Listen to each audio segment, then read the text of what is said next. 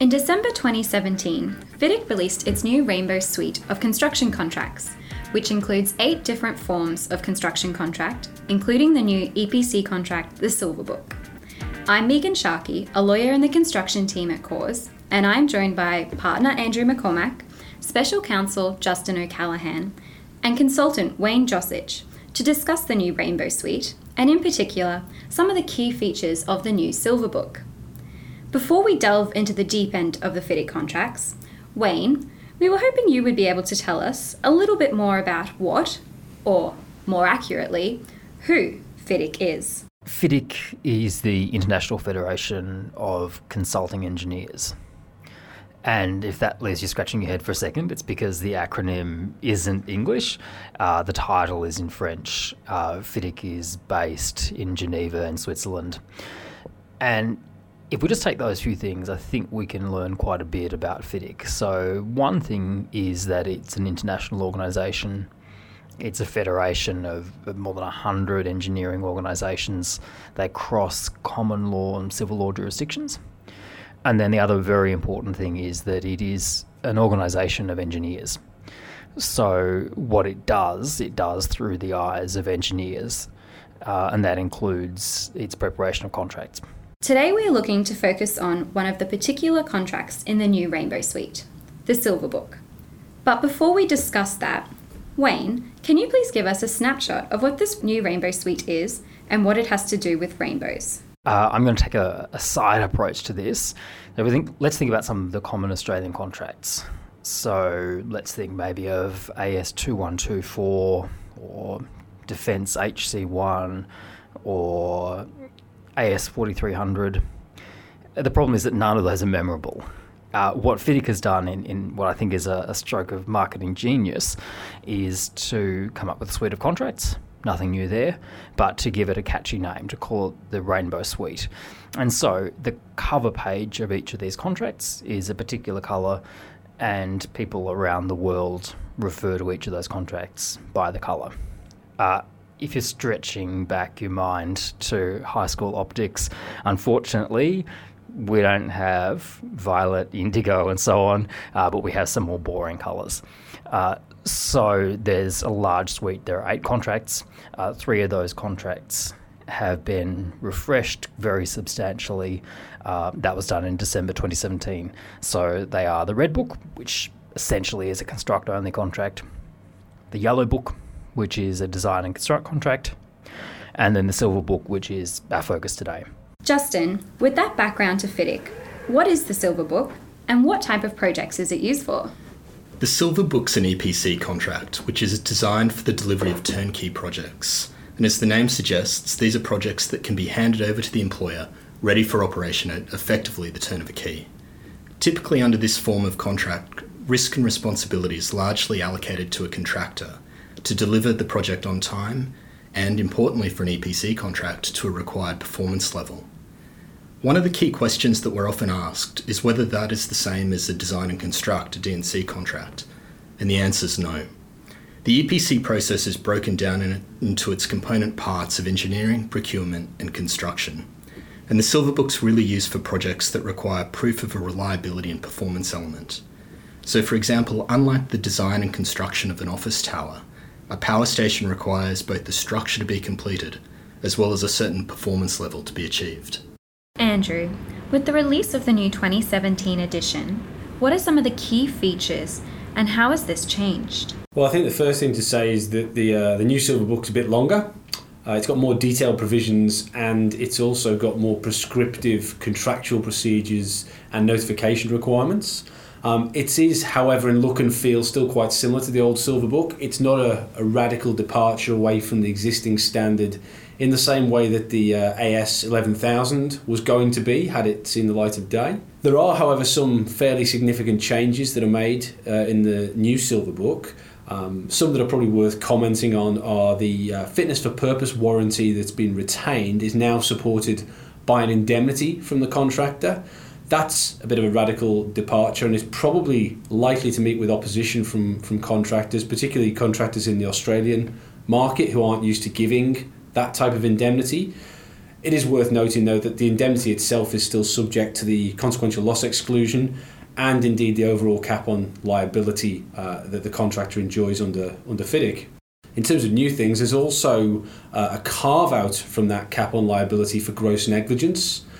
That, again, might be a bridge too far for a number of contractors because in some jurisdictions, indeed, including all Australian jurisdictions, gross negligence is not a judicially defined or statutory defined concept, and therefore that might be something that's quite difficult for contracting parties uh, to grapple with. Uh, I think another interesting point that's worth uh, noting is the fact that uh, if a party is dissatisfied with an engineer's determination of a claim under the FIDIC uh, Silver Book, and the engineer is king in FIDIC, he's the equivalent of the superintendent in an Australian standard form, he makes a decision. If you are not happy, you have twenty-eight days to issue a nod, uh, which is a notice of dissatisfaction. If you fail to issue that uh, notice, then the the engineer's determination is deemed to be accepted and it becomes final and binding. So clearly, uh, contractual sorry contract administration becomes even more important in these circumstances, because if you fail to issue your notice on time, you may lose the entirety of your contractual entitlement. Justin, is the FIDIC suite used widely in Australia? What do you think the expected uptake of the new Silver Book in the Australian market will be? The historical use of FIDIC in the Australian market hasn't been high.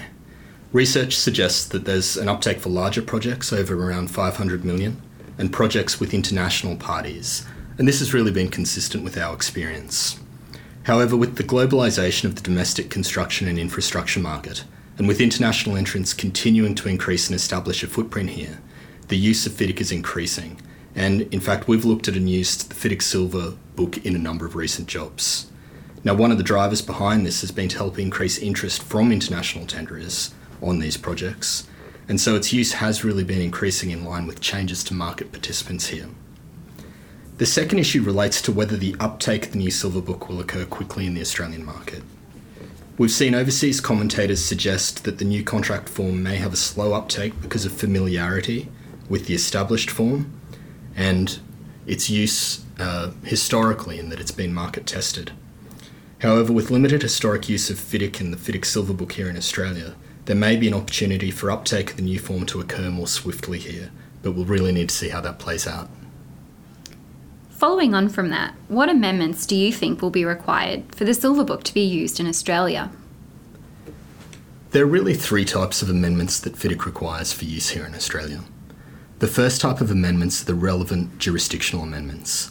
Now, these are the requirements that are common to most forms of construction contracts here in Australia, and include amendments driven by legislation, and here we're talking about things like work health and safety, proportionate liability, P P S A, G S T, security of payment. It also requires updates to address changes driven by the development of the common law in Australia. For instance, clause eight point five of the, the new Silver Book deals with extensions of time for completion, but may require amendment in an Australian context by employers to allow an employer's representative to grant an extension of time in its absolute discretion and without being under an obligation to exercise that power for the benefit of the contractor. Now, that's to address the development of the prevention principle here, and is really consistent with drafting that we've seen come into construction contracts post the decisions in Peninsula Balmain, Harvey Bay, and more recently in C M A Assets and John Holland. The second general type of amendments are those required to amend Uh, the contract for project issues that the FIDIC Silver Book doesn't address. So this category of amendments includes project-specific requirements that are unique to a particular project and have been negotiated by the parties. They might include the security package and recourse requirements to the security, the provision or reliance on specific information such as site reports, and the detailed agreement of what's constituted by indirect or consequential loss, which Andrew mentioned earlier. Now, that's a usual uh, term that can be defined in Australian contracts, uh, but isn't in FIDIC. And also, amendments to address issues that the Silver Book specifically notes aren't appropriately dealt with, and which may arise on a particular project. For example, where there may be insufficient time or information for the contractor to have reviewed the employer requirements and undertaken a detailed risk review, risks to deal with subsurface work which can't be inspected, And they're really the cases where it may be more appropriate for an employer to take the risk of those conditions. In fact, FIDIC provides guidance that where it's difficult or impossible to estimate contingencies for these types of risks in advance, that perhaps FIDIC's conditions of construct for plant and design build could be used. And where the employer intends to supervise or closely control the contractor's work, or requires a detailed design development procedure. The third type of general amendment that's required to the FIDIC Silver Book are those amendments that are driven by the commercial risk profile. Now, in this context, it's important to note that FIDIC sets out a set of golden principles for preparing special provisions, and these are driven largely at maintaining the integrity of FIDIC's approach to drafting and to risk. Now, our experience of uh, the Australian market and the FIDIC Silver Book is that the golden principles are probably more aspirational than reflective of market, and that the more usual position in the Australian market is that employers tend to require a contractor to manage a greater degree of risk than what's provided for in the standard form. And that's not unique to FIDIC. That happens across contract suites in Australia. So to recap, the three overarching types of amendment are jurisdictional amendments, specific project requirements, and commercial risk profile. I think this nicely closes out our discussion on the FIDIC twenty seventeen Rainbow Suite. Thank you, Andrew, Justin and Wayne, for taking us through the new suite, and in particular, the Silver Book. And thank you to our listeners for tuning in. Until our next HiFID podcast, goodbye.